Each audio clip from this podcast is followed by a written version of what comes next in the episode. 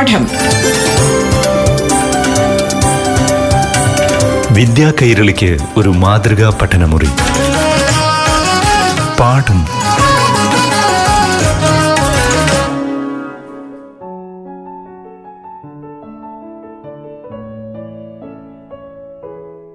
പ്രിയപ്പെട്ട കൂട്ടുകാരെ, പാഠം ക്ലാസ് മുറിയിലേക്ക് എല്ലാ കൂട്ടുകാർക്കും സ്വാഗതം.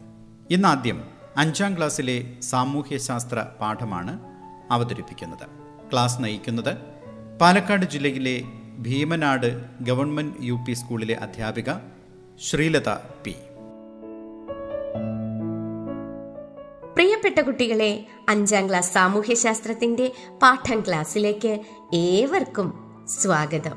ജനങ്ങൾ ജനങ്ങൾക്കു വേണ്ടി എന്ന 9ാം അധ്യായത്തിൻ്റെ ആദ്യ ഭാഗമാണല്ലോ നാം കഴിഞ്ഞ ക്ലാസ്സിൽ ചർച്ച ചെയ്തത്. ജനാധിപത്യം എന്നാൽ എന്താണെന്നും പ്രത്യക്ഷ ജനാധിപത്യം, പരോക്ഷ ജനാധിപത്യം ഇവ തമ്മിലുള്ള വ്യത്യാസങ്ങൾ എന്താണെന്നും ഒക്കെ നാം മനസ്സിലാക്കി. നാം എങ്ങനെയാണ് ജനപ്രതിനിധികളെ തെരഞ്ഞെടുക്കുന്നത്? പ്രായപൂർത്തി വോട്ടവകാശത്തിന്റെ അടിസ്ഥാനത്തിൽ തെരഞ്ഞെടുപ്പ് നടത്തിയിട്ട് അല്ലേ? വോട്ട് ചെയ്യാൻ എത്ര വയസ്സ് പൂർത്തിയാകണം? ശരിയാണ്, 18 വയസ്സ്. സാധാരണയായി എത്ര വർഷം കൂടുമ്പോഴാണ് തെരഞ്ഞെടുപ്പ് നടക്കാറുള്ളത് അറിയുമോ? അതെ, 5 വർഷം കൂടുമ്പോൾ. അങ്ങനെയെങ്കിൽ ടെക്സ്റ്റിൽ 111ാം പേജിൽ നൽകിയിരിക്കുന്ന ചോദ്യങ്ങൾക്ക് ഉത്തരം കണ്ടെത്തി നോക്കൂ. സംശയമുണ്ടെങ്കിൽ അധ്യാപകനോട് ചോദിക്കണേ. നാം പറഞ്ഞല്ലോ, പ്രാദേശിക ഭരണകൂടങ്ങളിലേക്കും നിയമസഭയിലേക്കും ലോക്സഭയിലേക്കുമൊക്കെയുള്ള പ്രതിനിധികളെ ജനങ്ങൾ വോട്ട് ചെയ്താണ് തിരഞ്ഞെടുക്കുന്നത് എന്ന്. തിരഞ്ഞെടുപ്പ് ജനാധിപത്യത്തിന്റെ അടിസ്ഥാന സവിശേഷതകളിൽ ഒന്നാണ്. നിങ്ങളുടെ ക്ലാസ് ലീഡറെ തെരഞ്ഞെടുത്തത് എങ്ങനെയാണ്? സ്കൂൾ ലീഡറെയോ? കൃത്യമായ ചില ഘട്ടങ്ങളിലൂടെ കടന്നുപോയാണ് നാം തെരഞ്ഞെടുപ്പ് നടത്തിയത് അല്ലേ? അതുപോലെ രാജ്യത്തിലെ തെരഞ്ഞെടുപ്പ് പ്രക്രിയയിലും നിർബന്ധമായും പാലിക്കേണ്ട ചില ഘട്ടങ്ങളുണ്ട്. ടെക്സ്റ്റ് ബുക്കിലെ പേജ് 111 തന്നെ നൽകിയ ഫ്ലോ ചാർട്ട് ഒന്ന് ശ്രദ്ധിക്കൂ. തെരഞ്ഞെടുപ്പ് വിജ്ഞാപനം പുറപ്പെടുവിക്കൽ, നാമനിർദ്ദേശിക പത്രിക സമർപ്പിക്കൽ, നാമനിർദ്ദേശ പത്രികയുടെ സൂക്ഷ്മ പരിശോധന, നാമനിർദ്ദേശ പത്രിക പിൻവലിക്കൽ, വോട്ടെടുപ്പ്, വോട്ടെണ്ണലും ഫലപ്രഖ്യാപനവും ഇവയെല്ലാമാണ് ആ ഘട്ടങ്ങൾ. കഴിഞ്ഞ വർഷം നടന്ന തെരഞ്ഞെടുപ്പിലെ വിവരങ്ങളെല്ലാം ചേർത്ത് നല്ലൊരു കുറിപ്പ് തയ്യാറാക്കി നോക്കൂ. വോട്ടർ പട്ടിക, voters identity card, electronic voting machine, NOTA ഇവയെക്കുറിച്ചെല്ലാം വിവരങ്ങൾ ശേഖരിച്ച് എഴുതണം. ജനാധിപത്യത്തിന്റെ അടിസ്ഥാന ഘടകമാണ് തെരഞ്ഞെടുപ്പ് എന്ന് നാം പറഞ്ഞല്ലോ. ഇതുപോലെ ജനാധിപത്യം മറ്റു ചില ഘടകങ്ങളെയും ആശ്രയിച്ചിരിക്കുന്നു. അവ ഏതൊക്കെയാണ്?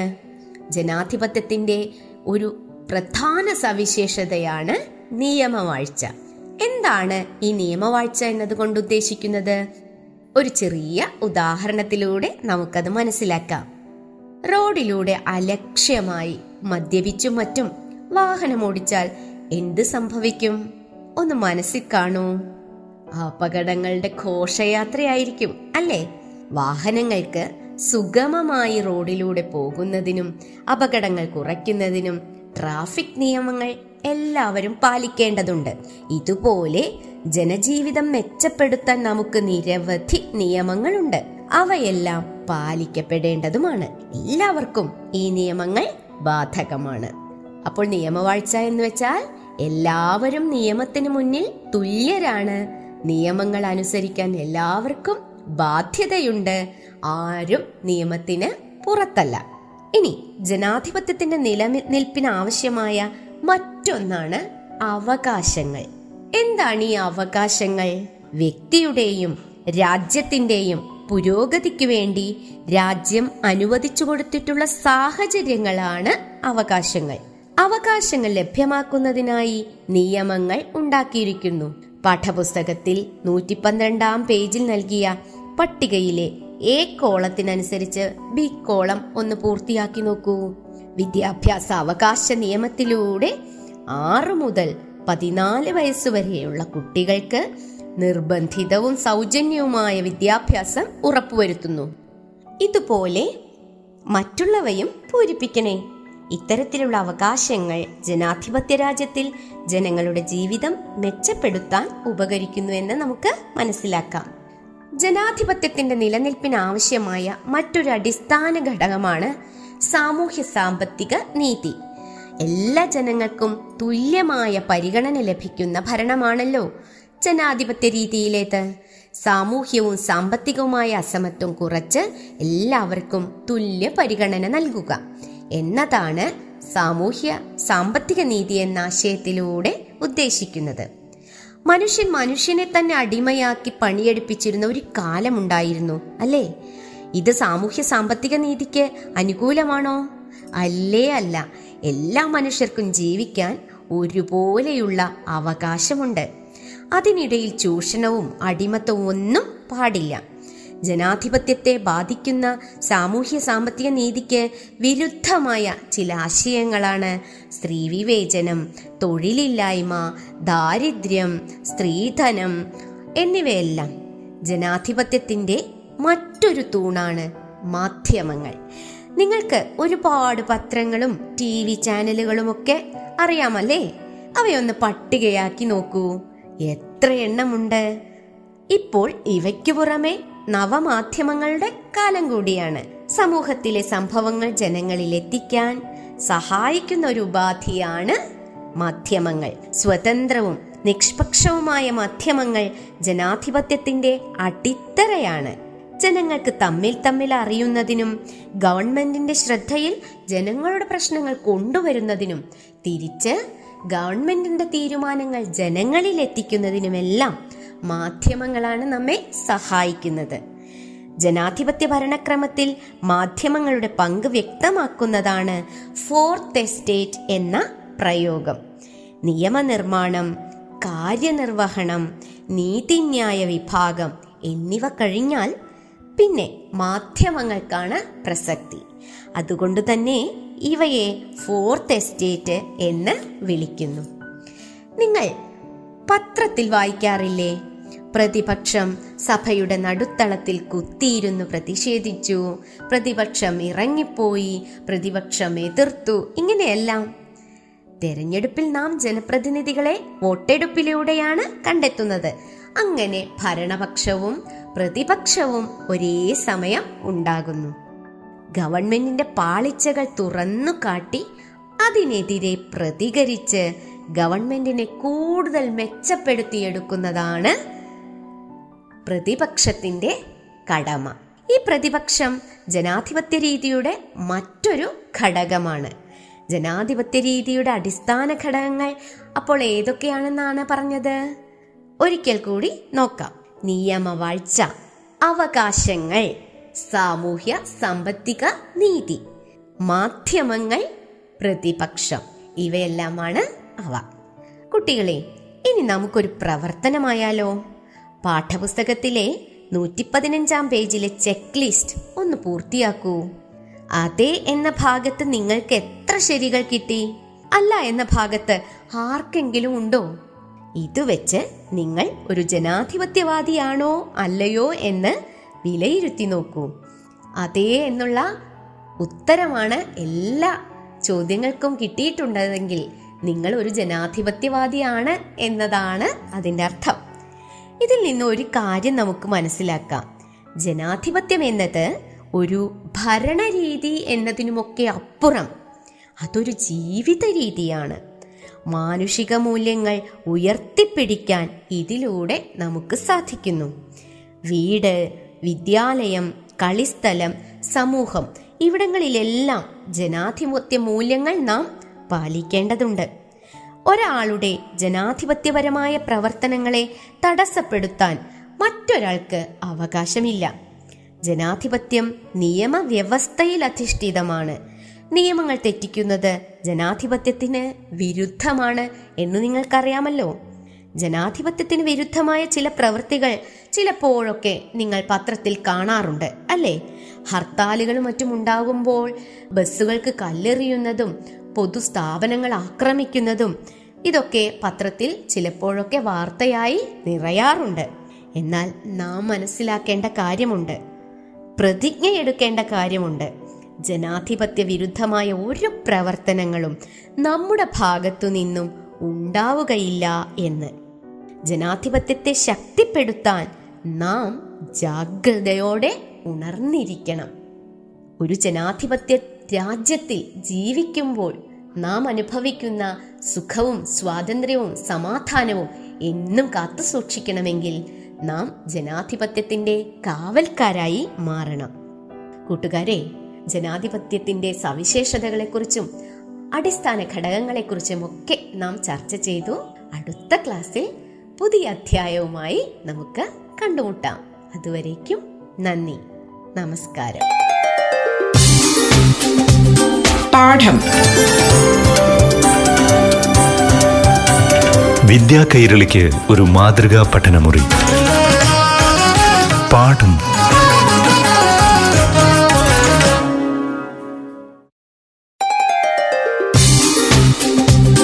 പാഠം വിദ്യാ കൈരളിക്ക് ഒരു മാതൃകാ പഠനമുറി. പാഠം.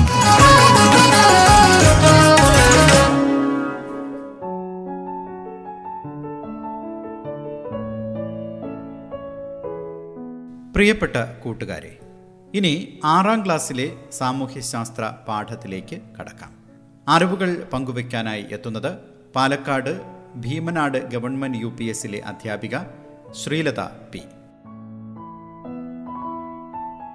പ്രിയപ്പെട്ട 6ാം ക്ലാസ് വിദ്യാർത്ഥികളെ, സാമൂഹ്യശാസ്ത്രത്തിന്റെ പാഠം ക്ലാസ്സിലേക്ക് ഏവർക്കും ഹൃദ്യമായ സ്വാഗതം.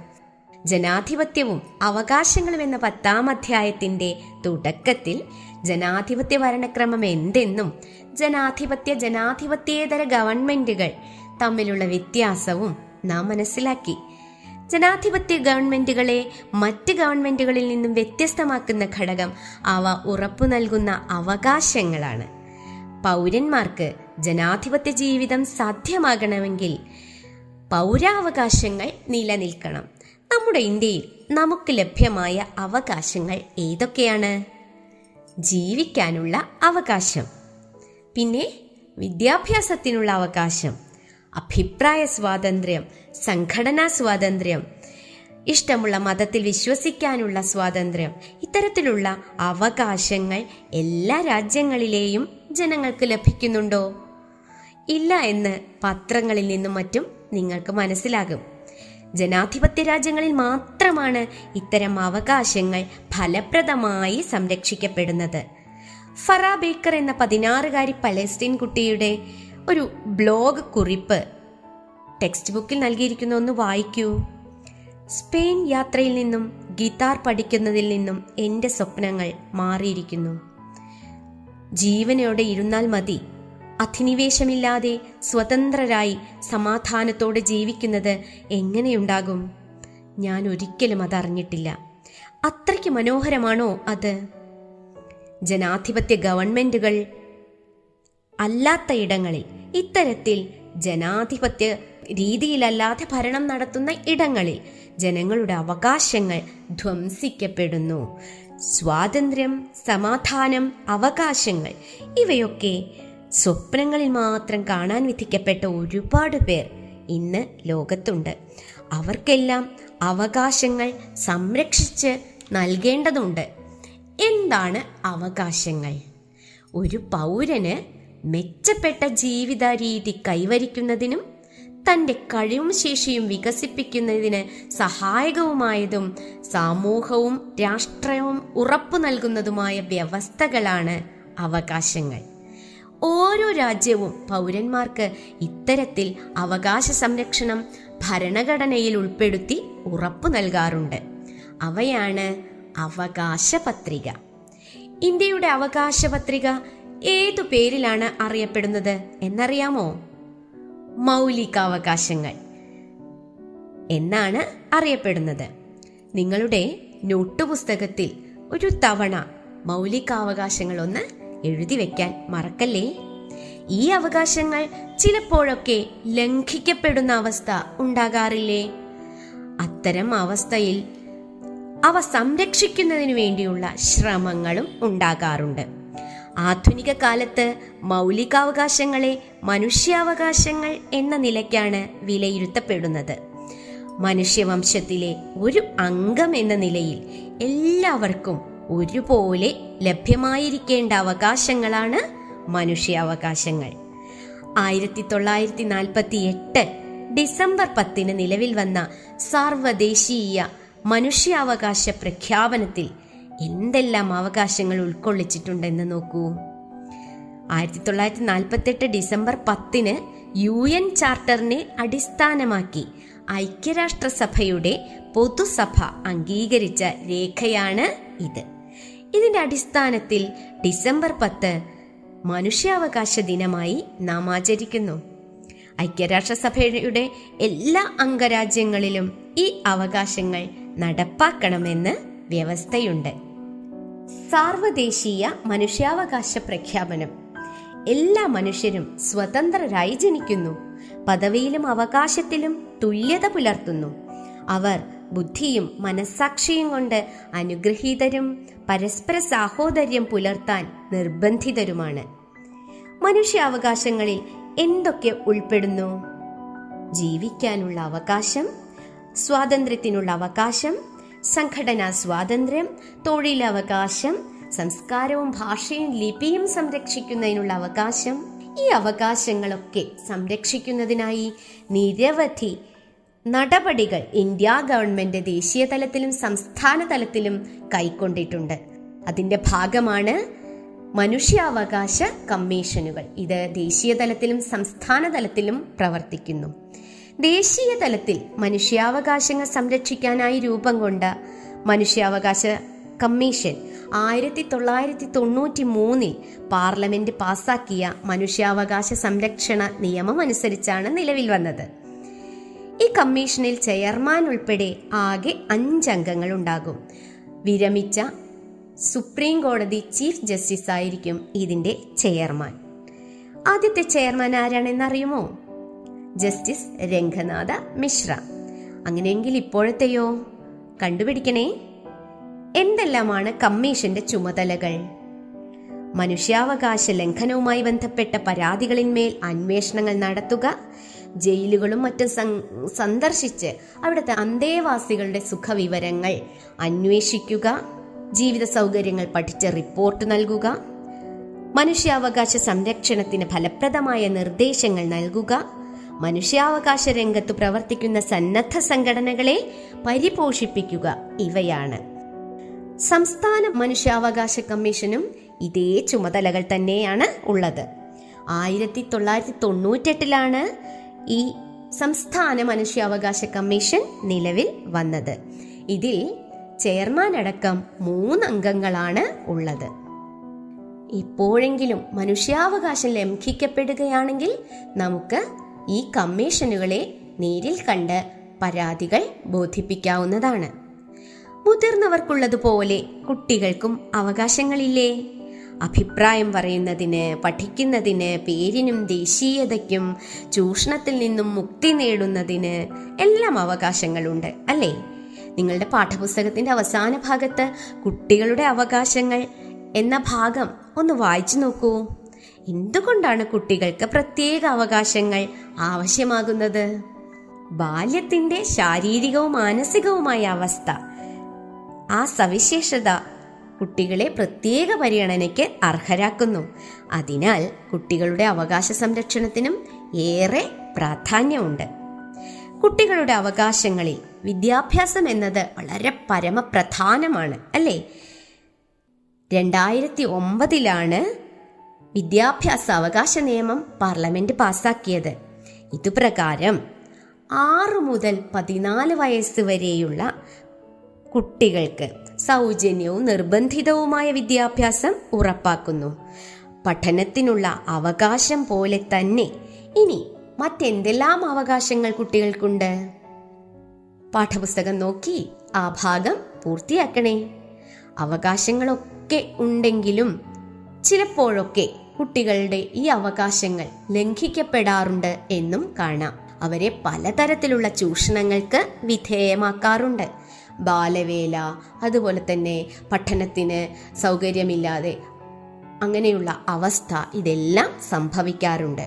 കുട്ടികൾക്ക് വേണ്ടി ബച്പൻ ബച്ചാവോ ആന്തോളൻ എന്ന സംഘടന രൂപീകരിച്ച് ബാലവേലയ്ക്കെതിരെ പ്രവർത്തിക്കുന്ന കൈലാസ് സത്യാർത്ഥിക്ക് നോബൽ സമ്മാനം ലഭിച്ചത് ഓർമ്മയുണ്ടോ? മലാല യൂസഫ് സായിക്കും അതേ കൊല്ലം തന്നെ നോബൽ സമ്മാനം ലഭിച്ചു.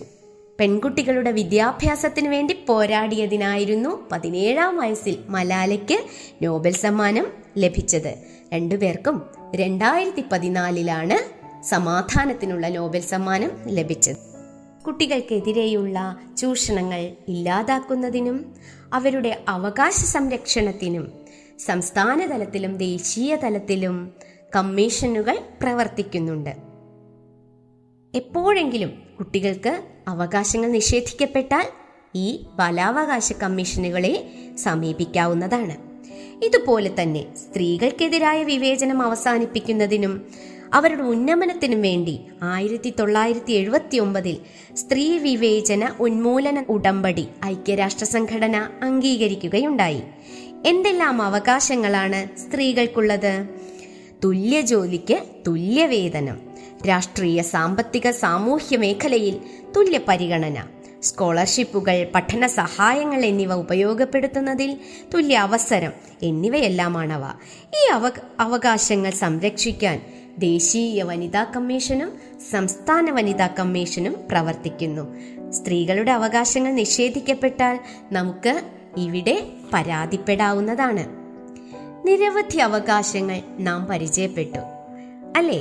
എന്നാൽ അവകാശങ്ങൾ മാത്രമാണോ നമുക്കുള്ളത്? അല്ലേ, അല്ല.